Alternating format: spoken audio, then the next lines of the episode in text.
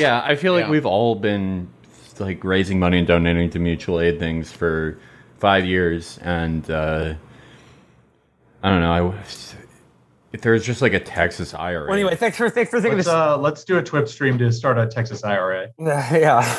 Well, that's the thing is that at this point, like, you know, anything that anything that feels like it'd be useful, you can't talk about on a podcast. Nope. Or on Twitter. yeah. And how and anyone who is talking about that shit, it's like, oh, you're a police officer. Oh god damn it. I was just like, God damn it. Like last night, I was just like seeing this shit in the Supreme Court while I was looking at like all of Brooklyn like just flood. Like the first flash flood in New York City Yeah. history. Like eleven tornadoes in New Jersey. It just feels like it's, I, I suppose it's just, Uh, it feels like it feels sort of like it feels sort of like the Earth, Terra, uh, being like you know in the in, infernal Yeah, or yes, something like yes. a like a It's Sort of a our- our- geo-hell type our situation? Gaia sort of like being like in fact like Dante's Inferno. yeah something like that. Well, I mean, other than the subways, it seems like New York City is great today. It's a beautiful day out, uh, and all the water is receded. Yeah. Yeah, I bet a Yeah, lot of dude, those I was- streets I was- look, uh, look look cleaner. Dude, than I was have in even able to get in five Grubhub orders last night.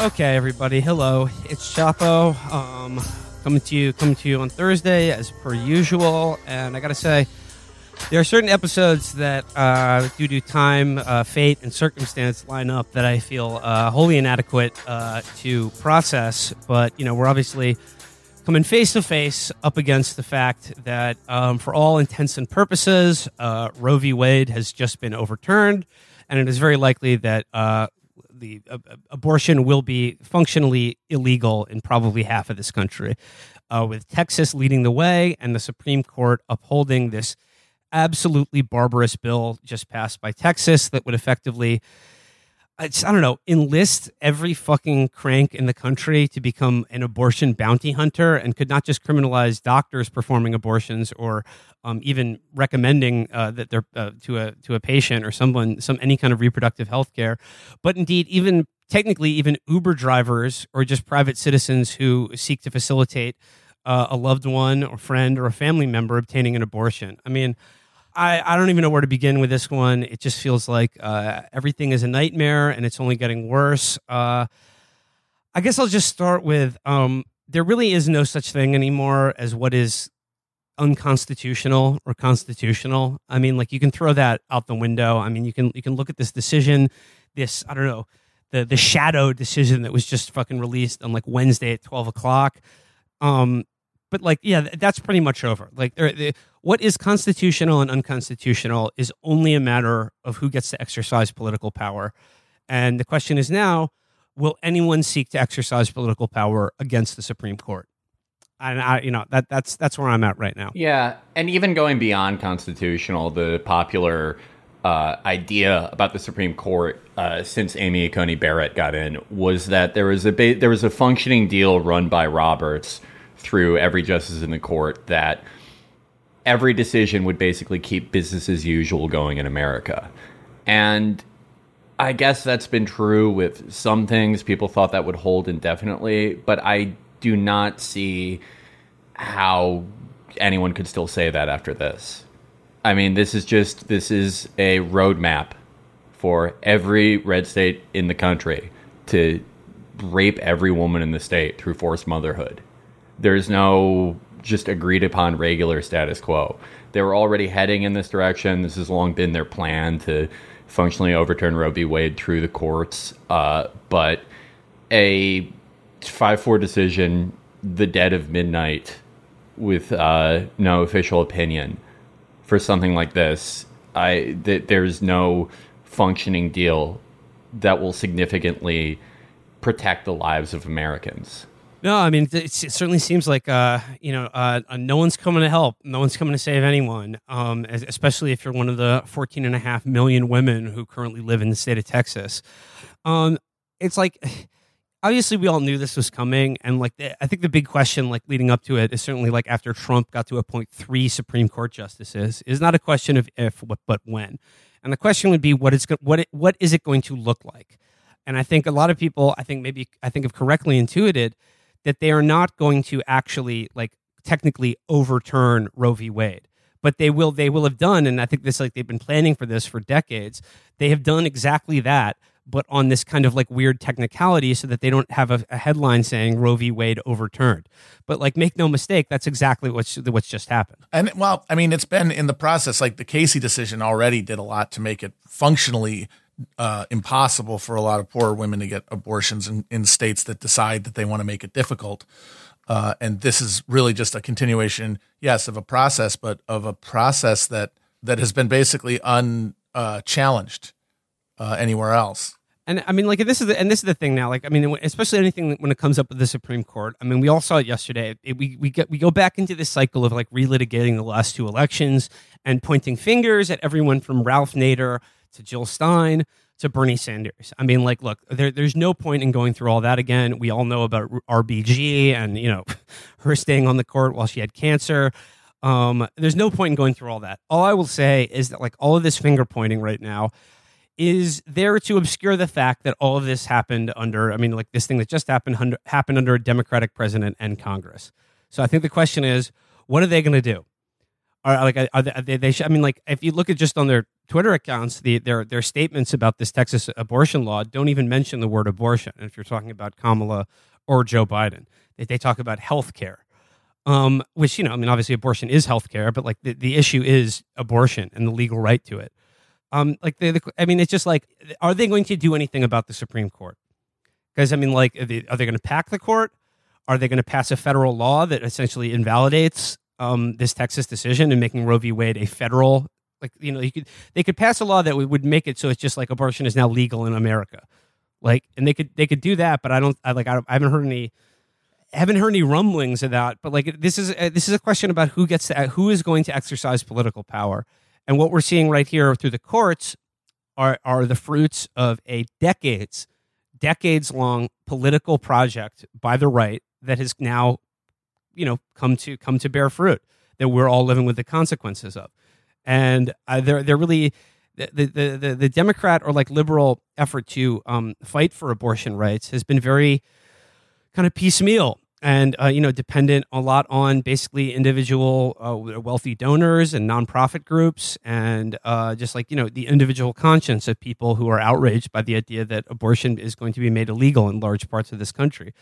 But i mean it is, it is through the courts that the the right wing in this country have figured out a way to exercise pretty much complete political power over a majority that wishes them uh, to do the opposite and now it's just like, okay, well, then what the fuck do we do about the Supreme Court? Because it is, as far as I'm concerned, we've said this numerous times on the show, a thoroughly illegitimate body of government that needs to be done away with yesterday. And where do you start? I mean, like, I, I think we need, I mean, I'm the most realistically right now, I think the Democrats should add four more justices to the court. And the rejoinder to that is, oh, well, what happens when the Republicans get in office and they add four more justices? Good. I hope it fucking happens. I hope every new president appoints like six, seven, eight, ten more justices until there's like a thousand people on the Supreme Court. Anything at this point that would delegitimize the Supreme Court as an authority and a political institution in American life is only for the better, in my opinion. Which is exactly why the Democrats will never do that because yeah. they are the party who see it as part of their their uh, remit to defend institutional legitimacy of, of every element of government and who see like the Republicans as as uh, undermining those things and as their job to to keep them up and and so yeah I, I I mean they're gonna they're gonna fundraise off it that's all that's what they've been doing since Casey they're gonna fundraise off yeah this is yeah no this will just this will fuel a thousand emails with urgent with urgent uh, headlines that result in nothing I mean the Supreme Court for congressional Democrats is it's like if you were bowling, but you put the bumpers in front of the pins. oh, damn, it doesn't matter how well we roll. Well, that's always there. Guess we just have to rule out throwing strikes. And I mean, I mean, this is this is the horrible truth about it. And I've seen a lot of people talk about like, how could the Democrats be this weak? It's time for the Democrats to get ruthless, like the Republicans. And it's just like they're not stupid. the, the, this is this is calculated on their part. I mean, like, uh, I mean, they know that like the the states that they are in firm control of, like uh, uh, the right to having a, you know, to obtain an abortion is likely to remain uh, pretty safe for the time being, at least. But the point is, as a fundraising and as a campaign issue, this is this is a jackpot for them. And the thing is, like, I think Democrats, like at a national level, depend on the right to an abortion being legally imperiled at every given moment, or in fact, being further stripped away, because like that's the thing that they run on. That's like has like that. That's a thing you can point to to be like, oh, like like this is a difference. Like this is why you vote for Democrats, this, so they can appoint a Supreme Court justice. It's like, well, they don't even do that anymore. I mean, I, I joked the other day. I will believe that the Democrats are serious about abortion rights in this country if I read an article next week about how Stephen Breyer now has Havana syndrome. Well, but like, what? It's six three. You Yeah, know, you're right. Who gives a shit what happens to that old fucking fossil? It's six three court. He can fucking crawl up his own ass and disappear tomorrow, and they could put a twenty year old um, abortion activist on the court for and who can issue spicy uh, dissents on TikTok. It's not going to change the actual outcome of any of the cases. You're right. I should have changed my joke. If uh, if Amy Coney, if, if Amy Kobe Bryant and Brett Kavanaugh start experiencing Havana syndrome, okay, then Yeah, see, now we're then, talking. then now we're talking. Now we're talking here. But um, I, I was talking about this in light of the fact that like I mean I I have a couple I have a couple like uh, just articles here. I mean like th- this first one is astonishing because it is literally from August twenty second two thousand twenty one by Noah Feldman writing in Bloomberg Opinion headline Kavanaugh is the last hope for abortion rights. Liberals have reviled the conservative Supreme Court justice since his confirmation hearing, but now hope that he still cherishes the reputation for moderation that he cultivated. There's that guy uh, Neil, uh, what's his name? Uh, Neil Katyal. Oh yeah, the guy who Who, uh, defended Nestle slavery. Yeah, he's the guy who defended Nestle's child slavery. He is- Excuse me, excuse me, sir. He defended uh, the Solicitor General's uh, right as a lawyer to defend Nestle's child slavery. My bad. Uh, in the Supreme Court. My bad. How dare you? it's just law professor brain. Like I, I just, just all this shit. Like, all, I don't ever want to hear from another law professor or lawyer ever again about any of this shit. I like. like, what? I just like. I just couldn't be on the timeline. Really, like I. I like. I don't know. Just everyone. Like, yeah, the law professors, but also like, also like the people who are like thirty-five, and it's like you're never having kids. You're fucking never having kids. You've poisoned your fucking brain with monitor blue light for the last decade. You whether you're like a based tradcath or fucking whatever, your your seed is rotten. You're spewing out like the dust at the bottom of a fucking sunflower seed thing. Maybe, maybe if you ever ever like go farther in life, maybe you can buy a fucking wife from a catalog and you can force her into motherhood like you want to do with every other fucking woman in this country. But I just, yeah, nah, th- th- this is the closest I was to just like asking one of my more fucked up friends to like find a picture of someone's mom's house to post. It just really like everyone from like you know like the FBI agents who are now on CNN and they're like, oh, I hope it was worth it to uh, vote for Bernie in 2016 to like. Yeah, just the the pieces of shit that are talking the guns out of their mouth by pretending to be religious online. Just everything is driving me insane. Yeah, no, but I mean, it's just like uh, whether it's it, whether it's the Nestle child slavery guy or all these other like uh, law professors. I mean, like I, I'm just looking at one of the one of the Atlantic by T. M. Lerman. Why Amy Coney Barrett might surprise everyone, and it's like you know, like these people are not. I mean, these people are all on like MSNBC, but they're not like uh, partisan in the sense that they're like you know Neil Katyal, Katyal is like you know I'm I'm an extremist centrist or whatever, but at the same point they play a role of kind of like the institutional disciplinarians that are taken seriously by liberals and no one else. Why was it for both Gorsuch, Kavanaugh, and Amy Coney Barrett? Why did we see so many of these people willing to come out and just be like, hey, you know what? They may surprise you. Or like, you know, like they, they, they won't be so bad. And I think that's because of like their institutional role within the Democratic Party is to like, you know, fucking, I don't know, like just just just play the pleasant music while, you know, like the fucking while while the plunger is in the fucking needle hit. And I, I mean, I think it's because like they, they know that they, they it's perfectly okay, and in fact, as we've said many times before, beneficial to the Democrats to have a completely right wing Supreme Court for the next fifty fucking years, because if if the if like the right to a legal abortion were completely taken off the table in all fifty states through federal legislation that just fucking ended it, people might start asking the Democrats to do some of the other things that they're supposed to believe in.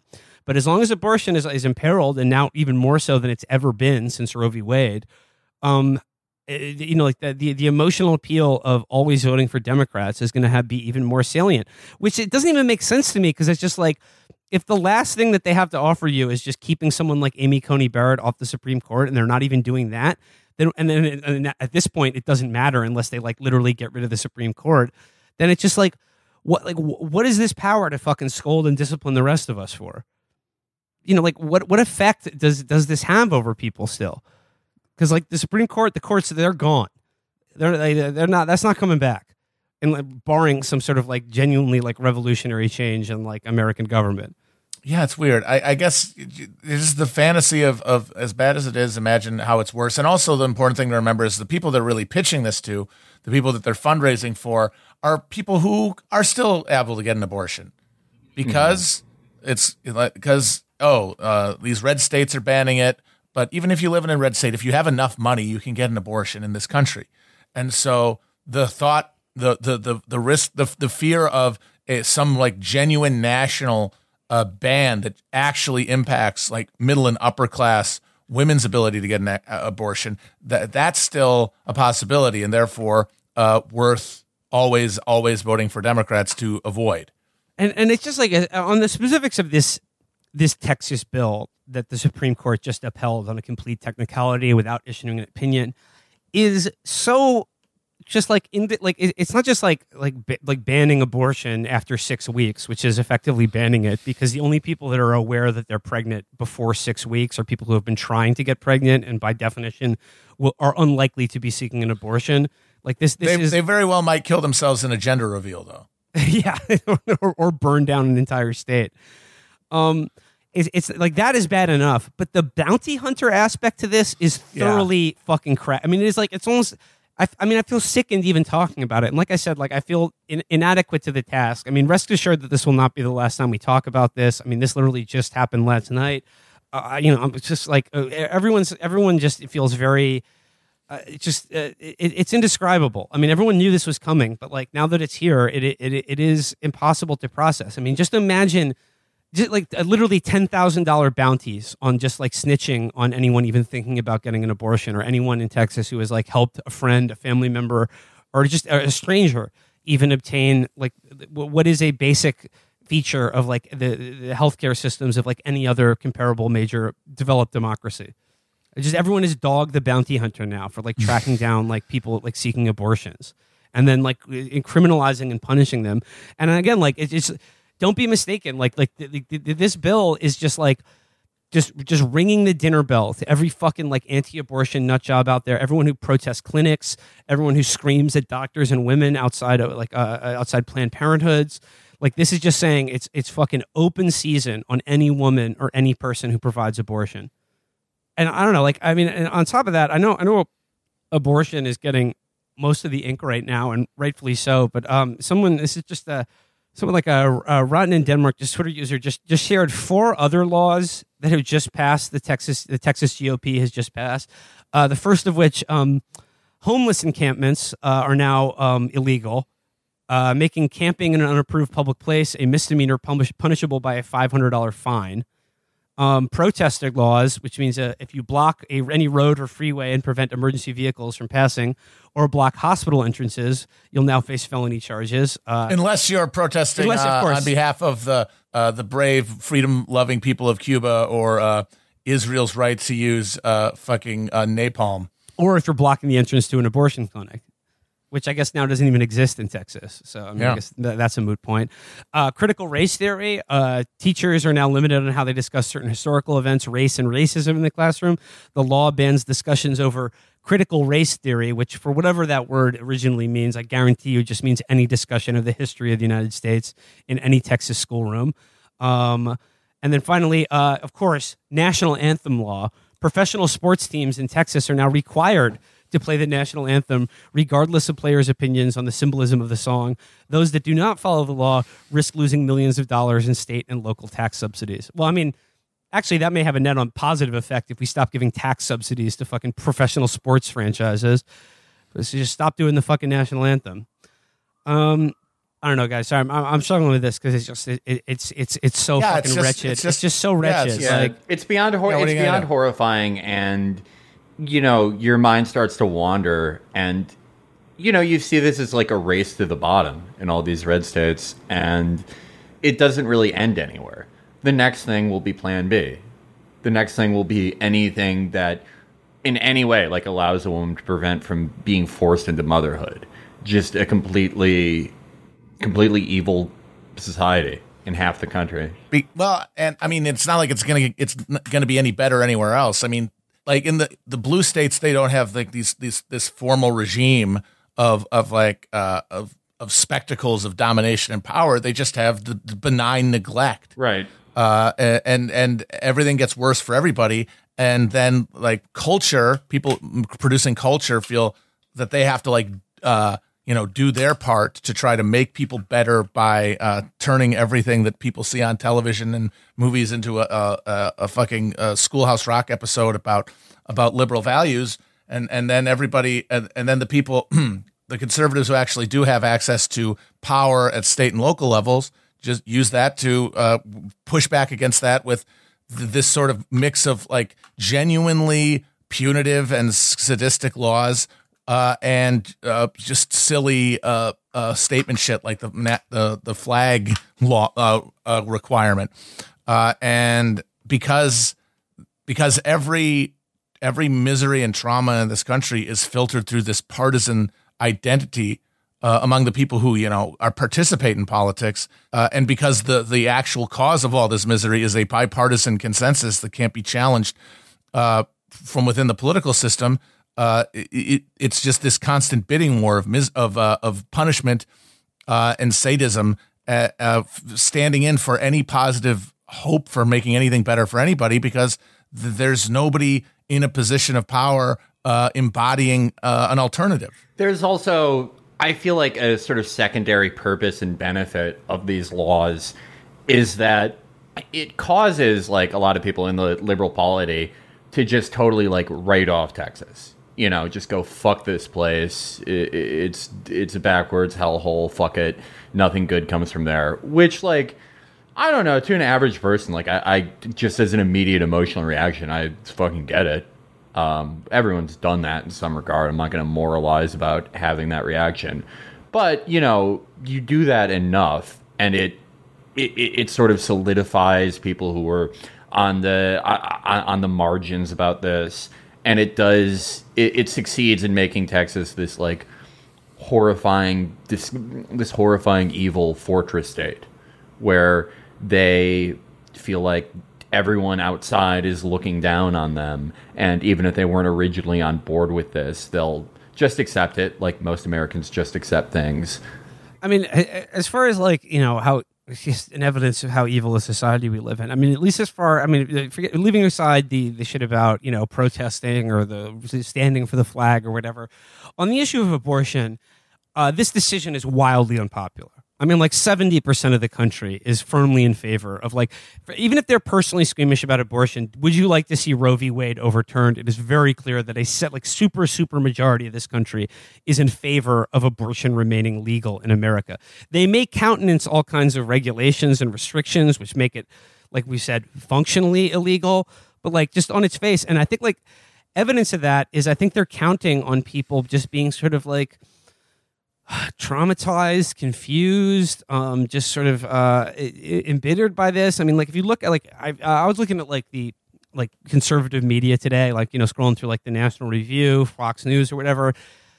On the whole, they're all been pretty silent about this Texas bill. They they do not want to talk about it. Really, you'd think they'd be taking a big victory lap, but they're not because I think they understand that like you know. It, they're they're trying to mitigate any like political backlash against this, and I think they are afraid, honestly, of a sustained, you know, uh, there there is a political will here that that uh, you know that they are that can counter this, and like they are aware of that, and that's why they're doing all of these half these very these very like ticky tack, very clever like efforts to just be like, oh, like not issue an opinion, issue it in the middle of the night, not technically overturn Roe v. Wade, but do everything functionally but that. I mean, it, it's just like we, we. Uh, it's easy to lose track of the fact that, like, as as it regards, like, you know, should women be allowed to like end a pregnancy that they would per, prefer not to take to term. The vast majority of Americans believe that that should be a legal right and it should be done in a safe medical setting. That's the problem, though. I mean, like, I, if the past 10 years, the past 20 years have told us anything, it's that issue polling might as well mean nothing. I mean, Yeah. how many, how many, like, people who are, yeah, personally squeamish about abortion, but broadly in favor of the idea that women should have safe access to terminate a pregnancy, how many of them do you think voted for Trump? How many of them do you think voted for Abbott? And then, you know, go from there how many people do you think just aren't going to be able to vote? How many people are going to be just beaten out of the process? It almost completely doesn't matter in some some regards. I, I do I could see a future where this does uh, rally people in some aspect. I hope that's the future, uh, but it is it's one of the less likely ones to imagine in this country. Well, I mean, like it just feels like like so much else. It's just like uh, on issue after issue, seventy percent of the country, whether they're in favor of it or against it, are continually held hostage by like the twenty or thirty percent that, like I said, has are the beneficiaries of a political project that has placed themselves in key positions in institutional power to functionally uh, act as a veto over like a supermajority of democratic will. And like you know whether it's uh, abortion rights are now imperiled in half the country i mean voting rights are too. And like if you think those two aren't connected i mean like there's a reason that both of these things are happening at the same time. And I mean, that it's like it's it's putting us those phrases of you know being held hostage by the Republican base, but it, it is a consensual uh, process at the top of both parties. Like we like the the Democrats uh, prefer this system to one where uh, there there was like th- there is a actual like partisan conflict between the two parties with a mass participation uh, electorate because that would put demands on them that they aren't willing to make. It was it's the it's the uh, decay uh, of our democratic uh, system, uh, uh, the la- the drop in participation that has happened over the last 30, 40 years that uh, saved their ass from uh, the Sanders campaign in 2020. Like that's and you can't have that situation. You can't have a situation where everyone who is voting in primaries and and and, and increasingly in general elections is this narrow sliver of uh, suburban homeowners. Uh, you can't have that situation uh, coincide with one where uh, like real political differences on display because then uh, people might feel like it's worth their while to invest in the political process. And if they did, uh, all of a sudden the the assurances that the that Democrats have, the stops, the valves they have to protect uh, the party as it exists, uh, would be in, would be threatened. Uh, yeah, and I mean, I'm just looking at the uh, the, the the snitch website, prolifewhistleblower.com. I mean, look, I mean, I, I I'm I'm sure like the the cybersecurity on this, I'm sure they've anticipated a lot of it, but um, you know, if you're going to reporting people for, you know, violating someone's right to life, you could start with a lot of people in the Texas government. And I, I just say it would be a shame if that website got you know inundated with spurious and um, trolling uh, uh, snitches to make it functionally unusable. But I'm sure they've anticipated that as well. Just just something I was thinking of. I mean, I was just looking at like just just something. I mean, just something to just stand up to the fucking like just absolute fucking barbarism of of like just like I said, like just crowd reporting any woman who's pregnant. Uh, It's just, I, it- it's. I mean, it's hard to imagine how much worse it's gonna get. Fuck, man. I mean, like, I, I'm, I'm, I'm, I'm out of words about what to talk about with this shit. I mean, like, it's just, I, I don't want to get into another fucking doom episode, but I feel like the west coast of this country is being consumed by flames, and the east is like sinking underwater. And I, I don't know, man. It just, eh, fuck. Venom 2 on the way. That is All true. the good movies have been pushed back to 2022. We're getting no new Mission Impossible. I was, no was new just, Top I was, Gun. I was just trying to help. okay. All right. Ven- Venom 2 has already has been delayed, but Yeah, it's true. hey, I mean, like it's it's look, the movie's been made. It's in the can. It's out there somewhere. yeah, yeah. Some somewhere out in all that darkness, someone's keeping the light of Venom 2 on for me. We got we got uh, Woody Harrelson looking like Raggedy Andy. Very excited. Maybe that maybe this one will actually have a second act. That was my main Well- problem with Venom. Didn't follow typical act structure. Well, it's just that, that all the scenes where he's just like supposed to be talking, like getting to know Venom, Just they cut them all out. They shot him. Apparently, they just cut them all out. Uh, well, may- Bullshit. maybe maybe we can get a director's cut. Um, but Now but, we're talking. But yeah, no, it is. I, I mean, just this past day has been a uniquely awful feeling. I mean, as we said at the top of the show, this is just the domination of every woman in Texas and soon to be a lot more of the country. A lot of this has already been happening. We've talked about in previous years. Uh, places like Indiana where they've locked women in prison for having miscarriages. Um, it is it's a horrifying time and there's very little funny that you can say in relation to it. There's uh, very little that you even want to say outside of just outright death threats outside of like just pushing greg abbott into the la brea tar pits. But uh, we will we will have someone who is more of an expert on this issue to talk about it. We, this issue does deserve a lot more conversation. It won't be the last mean- time we visit it. I mean, it's just so terrible because, like, not only is there nothing like you know funny you can say about it, there's nothing really even like interesting or entertaining or novel you can say about it. Like, because like it's it's or, it's already been said. It's just a question of like how many people are going to be prosecuted because of this, and like how many people are willing to like stand up and you know intentionally break the law to fight this, mm-hmm. and through like I, you know either either passive resistance or just like openly you know, just being like, I'm willing to go to jail for this. I'm willing to become like a national figure. Is there is is there anyone in the federal government who's willing to go to bat for you know in, in whatever way? It's like you know, if only if only if only the the president of the United States had any authority. You know, I mean, I understand we have this stupid federalist system, but like, I don't know. Can we get rid of that, please? Can we can we get the can we just be done with that, please? I mean, we. It's always been the the question of like, what does we mean? You know? Yeah. Because like we as we as we understand that like the, um, the united the american people as a as a as a as a political body that expresses its will through a political process that's not going to cut it. I think that's pretty clear.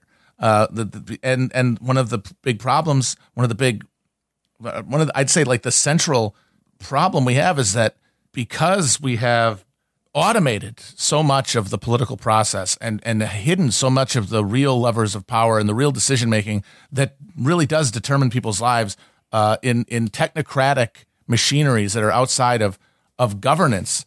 We are always assuming that power relies else lies elsewhere from our own hands. I mean, and that that doesn't just mean people who don't vote assume somebody else is taking care of it, but it means that the people who do vote assume that people who they vote for are taking care of it. But even the people who we vote for don't really think that they are the final repositories of the will of the people. It's uh, it, it's always being it's been mechanized out of uh, out of human hands.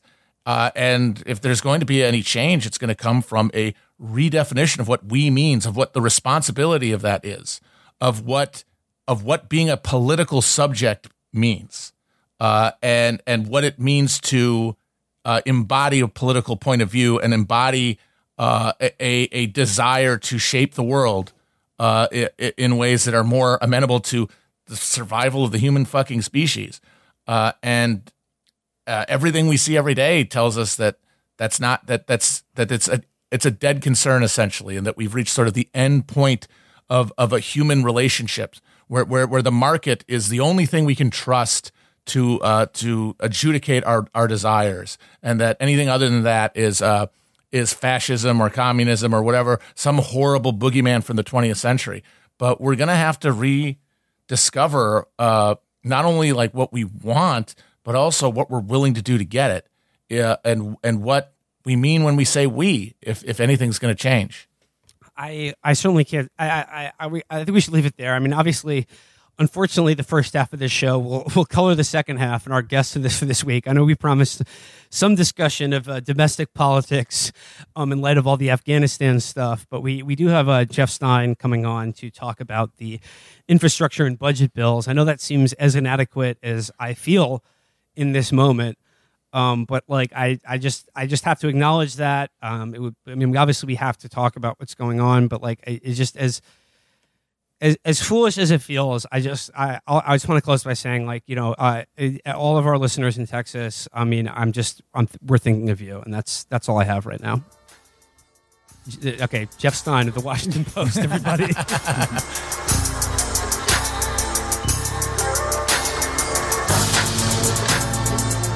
All right.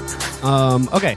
Uh, joining us now is uh, Jeff Stein of the Washington Post. Jeff, how are you doing? I'm good, guys. Thanks so much for having me on. Really appreciate it. All right, so we want to talk to you about the uh, the two big pieces of the Biden and Democratic uh, domestic agenda that are working their way through Congress right now. Uh, it's basically the budget bill, the budget reconciliation bill, and the infrastructure bill. Could you explain how all three of these different packages are like separate but connected? Like they're all kind of they're part of the same deal. They, like are Democrats trying to make them part of the same deal, and like where do they stand at this moment? Yeah, it's. I think it's more useful to think of them as really two. There's two main things that are happening. There's one, which is the bipartisan infrastructure bill, which Biden and the White House negotiated primarily with Senator Rob Portman of Ohio. Um, that's about a trillion dollars for you know mostly physical infrastructure, roads, bridges, ports, highways, um, some money to upgrade the nation's drinking water, and then there's the second um, reconciliation package you alluded to, and that's about 3.5 trillion dollars for a host of primarily expansions for the social safety net and money to combat climate change. Um, the first package is paid for kind of with you know, frankly, mostly uh, accounting gimmicks, um, some repurposed money, and the second one is where Biden Democrats hope to sort of uh, implement their their tax plans, uh, tax hikes on the rich and the wealthy and, and corporations, at least um, as, as they've been characterizing it. So. The first package is going to sail through with you know overwhelming bipartisan support. The second one, you know, it will get zero Republican votes and requires every single Democrat and um, that will prove a very difficult process. Yeah, for, I mean, j- um, just as, the, as, as at the time of you coming on, uh, Joe Manchin has just published an op-ed in the Wall Street Journal where he writes, "I, for one, won't support a 3.5 trillion dollar bill or anywhere near that level of additional spending without greater clarity." About why Congress chooses to ignore the serious effects inflation and debt have on existing government programs. Yeah, I just went to open that and I was actually paywalled out, which uh, reflects the limits of my reporting skills for sure. It's called the Um, incognito window. You should, uh, you and the Wall Street Journal should, uh, I mean, sorry, Washington Post should look into into that Can't, technology. can't condone that. Uh, actually, I just want to go back for a second to something you said earlier about um, improving the nation's drinking water. Are they going to add more fluoride or hopefully Valium this time? Uh, it's it's uh, as you guys know, it's an unbelievable crisis in so much of the country. Not just Flint. Um, Flint's obviously got the most attention because of the extraordinary, you know, response by Snyder and everything that happened there, and, and the, the federal outrage. But dozens of cities across the country have similar um, lead lead pipe problems. And initially, the White House said that their plan would would take care of every lead pipe in the country. Um, I think they've estimated something like hundreds of thousands of schools have um, lead pipes and, and unsafe drinking water. They've now said that they're, um, you know, approving roughly a third of what was initially, requested to fix the nation's drinking supply. And the White House still maintains that that will ensure that every kid in every city has clean drinking water, but I don't understand how they're going to do that with a third of the money that they initially said was necessary, which a lot of the people I talked to said um, in itself was not enough to give everyone fluoride. I mean, to um, make sure that everyone Yeah, yeah, you- got we want people water. to have fluoride. We don't want them to have lead. Right, think that's sorry. The, bottom- the sorry. bottom line here. I always mess up. Jeff, do you think that given that it'll be a third of the original amount, they'll resort to some sort of means testing where they'll try to figure out the most lead contaminated schools, the municipalities least able to do it themselves?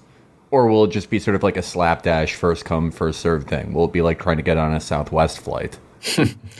That's a great question. Uh, I think what they'll do is sort of like a bid process for states and cities to document need. Um, I was looking into this because the need in Chicago, in particular, is is is staggering. Um, at the current rate, Chicago will not be able to fix its lead pipes for hundred years, and um, the estimates I talked to from some some people at the NRDC is that it could take another 20 years, um, even with this money sailing through for Chicago to uh, to get this done. Um, but it, that I mean, the implementation side of this that you're, you're bringing up is kind of kind of staggering to think about, and, and without defending. Um, you know the intentions or the actions of anyone in Congress over the last year. There's just this like unbelievable series of nightmares that have generated plenty of um, very entertaining, Matt Christman rants. Um, there's just no state administrative capacity. It sounds really boring, but over 40 years, the federal government has been cut. And there's even when lawmakers want to do something like unemployment benefits or stimulus checks or small business loans or the vaccine campaign, the, the government infrastructure just to do these things is, is incredibly weak. I had a story um, that went up yesterday that they don't anticipate um, the Medicare dental benefits that Bernie is pushing. They're worried that those don't get to seniors um, for five years. So, you know, I've been thinking like, oh, you know, if they'll do dental benefits for 40 million seniors through Medicare, like that's a pretty good tangible economic benefit that people will benefit from ahead of 2022 and 2024. And now we've learned that CMS, you know, the Center for Medicare and, and Medicaid Services, is telling the White House that they don't think they'll be able to get it done for three to five years. So your point about actually administering this money once it gets approved is is a really huge point, um, and, and one we're focusing on. Yeah, I mean, it's interesting that it, to yeah that Chicago's in this because yeah, if you probably break down where they have the most lead pipe problems, you're probably going to be seeing areas that have been abandoned by all other social services. And yeah, there is no there just Chicago for example in Cook County there's no real remaining uh, municipal infrastructure to do this to say Englewood in Chicago. There's no real state infrastructure or desire to do this. I mean these are places that over the course of the last 40 years since the industrialization have been completely hollowed out and abandoned. Nothing even comes there anymore. That's I mean, we've we've talked about this on the last four or five episodes, but in places like Memphis and Jacksonville and Chicago, there are these places that are just, you know, you most people would not recognize them as part of America, and if you've completely given up on those areas for, you know, since Reagan, it's hard to get back in there now, even if you did have an infrastructure for it.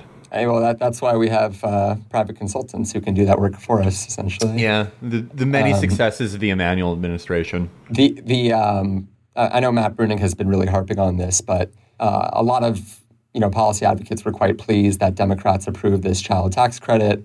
It repealed basically the limit on the very poorest families receiving a monthly benefit of three hundred dollars per kid, which doesn't sound like a lot, but um, and in many ways isn't, but for people really with no income, $300 a month can make a big difference. But the IRS infrastructure to actually stand that up and make sure that the poorest people have it was so incredibly limited. They had to use um, Intuit. I don't know if you guys saw this, but the People's Policy Project, the, the Bruenig outfit, did their own portal in like a week. Um, and to their credit, the Treasury just came out with a new one. But you know, as excited as Bernie and, and, and a lot of other progressives are about the potential for a $3.5 trillion bill, uh, if the federal government doesn't work, it's not going to matter. I mean, we, we see a um, something similar in the infrastructure bill, or just um, even in um, uh, federal rental assistance. I mean, because we find out that like billions of dollars have been given to the states New York included, and New York is at the top of the list of states that have just not distributed this rental assistance. And uh, you also in the infrastructure bill, I mean, you're talking about long, long projects. And I want I want to guess like just go to the infrastructure bill right now because that would seem to be something of immediate concern given what uh, New York City experienced last night, mm. which is really just a small taste of what Louisiana is going through right now. But like you know, when we talk about infrastructure, it's roads and bridges and like but they have really made the case for this to be a bipartisan bill. It really has to be only roads and bridges and basically nothing else. Yeah and some of the climate experts actually you know i think this is a little overstated honestly but they think that there are ways in which the white house kind of went backwards with the bipartisan bill. Their argument from some of the climate advocates is that you know this is going to sort of expand the uses of fossil fuel infrastructure. Um, a lot of the money is going to go directly to Republican governors to build projects that will, you know, not be focused on climate measures or, or mitigating um, those factors. Again, we've seen time after time um, the White House have to reduce its initial ask, which a lot of people thought was initially inadequate. Um, you know, uh, the initial uh, White House proposal had tons of money for um, electrification of school buses, tons of money for uh, electrification of, you know, uh, for electric charging stations all over the country.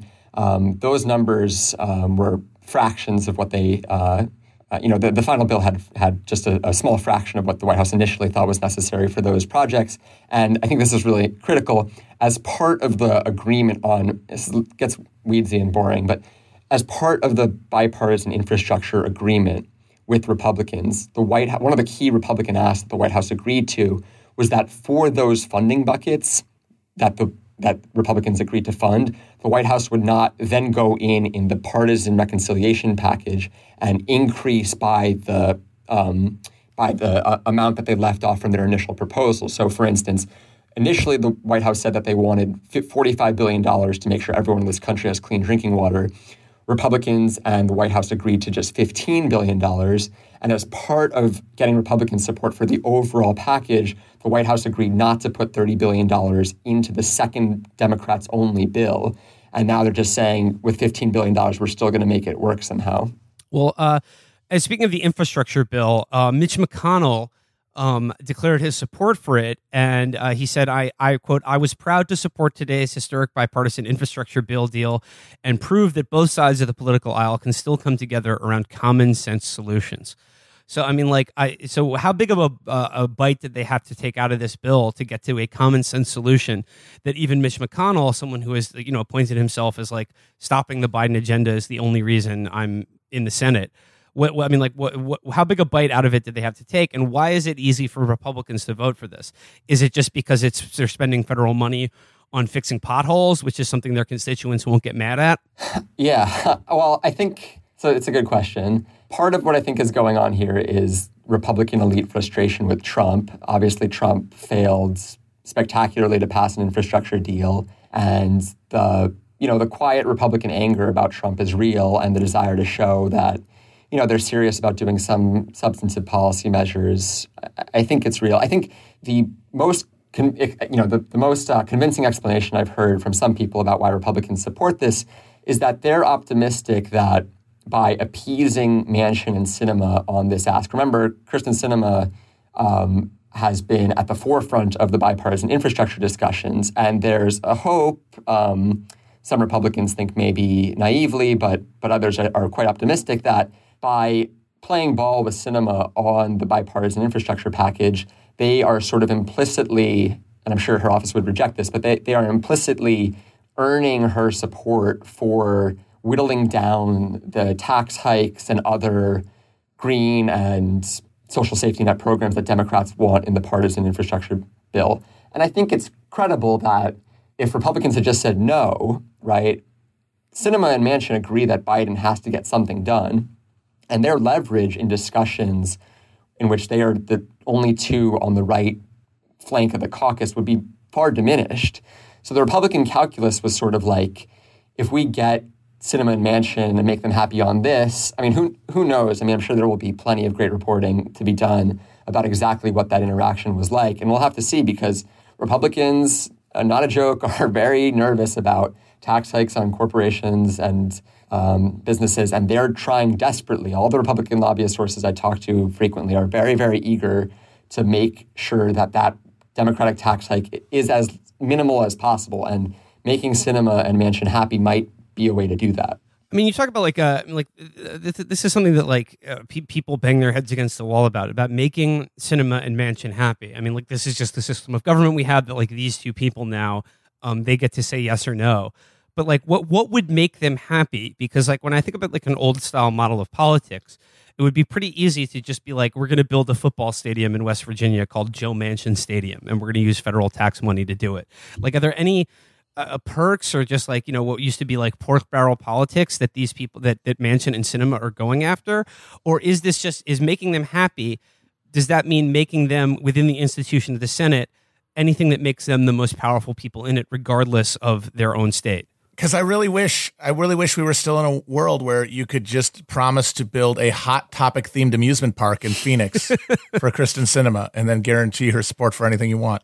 You know, I, there is some stuff in the bipartisan infrastructure bill that they would deny and have denied to me, but that seems to me at least clearly designed to win Manchin's support. Um, you know, there's these hydrogen uh, fuel plants, basically sort of research development facilities that could be a, a big deal and could be tens of billions of dollars. And there's requirements um, in the bipartisan infrastructure deal that those be built.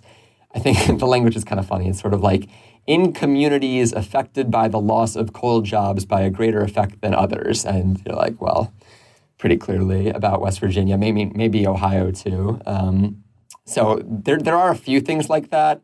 I actually, from the people I've talked to in, in the White House and uh, senior Democrats, they seem much more concerned about sinema at this point than Manchin. I mean, maybe that will prove wrong. Manchin seems to be very good at kind of getting media attention in a way that is like the more you this, see it up close, you kind of recognize the the strategy in it, um, where he, he clearly wants to show that he's kind of like at odds with the mainstream Democratic Party, and he'll like pick moments when things are quiet. So like you know like Afghanistan's like sort of settling down a little bit, like people are like moving on a little bit from the hurricanes.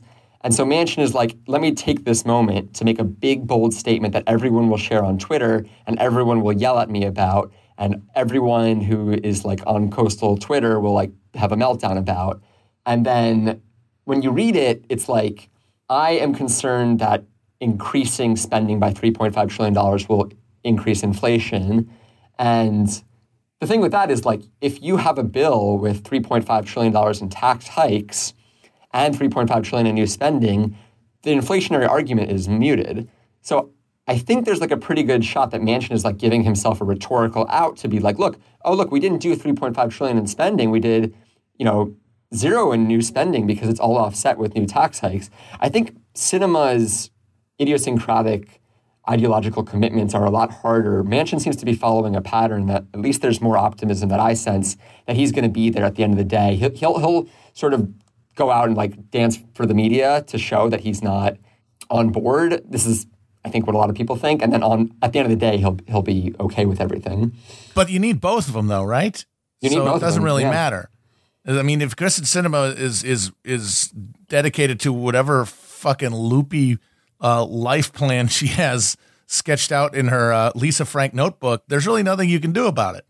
And then that means the thing's dead, right? I, I've talked to a lot of business uh, lobbyists uh, who are extremely convinced that they, I wouldn't say control Kyrsten Sinema, but that they can reach her, that they can be a veto checkpoint on some of these uh, important policy matters. And the, I think it's just worth stressing and like zooming out and saying that, you know, Republicans and some centrist Democrats are characterizing the Biden plan and the reconciliation plan as this massive sort of society altering shift in the American, the fabric of, of, of, of the American economy. And there are elements in which it would be a big difference, but ultimately, you know, America has um, something like 38% of its GDP is, is in, in uh, government spending. And what we're looking at is increasing that to like 40%.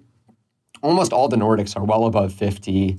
Um, there's only like three or four countries in the OECD that are, are below 40. It's the same on the tax side. I think it's like Poland and like Hungary and like Mexico. There's like a, a, a vanishingly small number of countries that tax their citizens less to fund a, a safety net. And so while $3.5 trillion seems like a lot, and there are a lot of programs that would be funded by this, in a lot of ways, it's, it's, a, it's a small fraction of, of how far you know, apart the U.S. is from our, our international competitors in a lot of ways. Okay, but like speaking to the the budget bill, of which you know, like the, the Democrats, as you said, like are, are are touting as kind of yeah the the New Deal part two. I mean, in in the reconciliation bill, I'm just looking at like just someone uh, David Dayen summed up like what's on offer here. We're talking about what's described as affordable pre-K childcare, tuition-free community college, cheaper insurance exchange premiums, lower prescription drug prices, expanded Medicare. That's expanded Medicare for people over who are already of Medicare age, and that's in, in the form of things like dental and vision coverage. Uh, building two million affordable units of housing and cheaper long-term care. Could you talk about how what, what what why this is a reconciliation bill and like this is where it gets confusing for like a lot of people. Like what does what is this reconciliation process and like you know are like are are the Democrats willing to to use the reconciliation process because it only refers to budgets, right? So like like what are they going to get like through this reconciliation thing? But even doing that, they would still need Manchin and Sinema. Yeah, the reconciliation is just like a way. It, the reconciliation and the budget are just the same thing. And what they passed was what's called like the reconciliation instructions. Not, I think the reason it's called reconciliation is because after the House and the Senate each pass the budget, then it gets reconciled where they come up with some compromise, and then both the House and the Senate have to pass it again. Um, I am not a Senate House parliamentarian expert. I find that stuff like You're, you're not the parliamentarian? incredibly boring.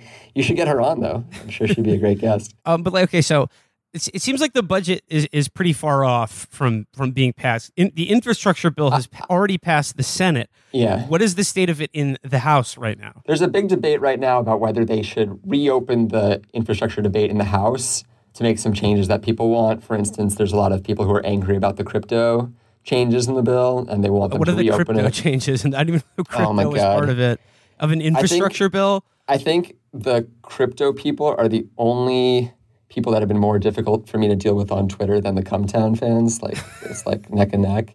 But um, the crypto changes are basically they want um, new reporting requirements for.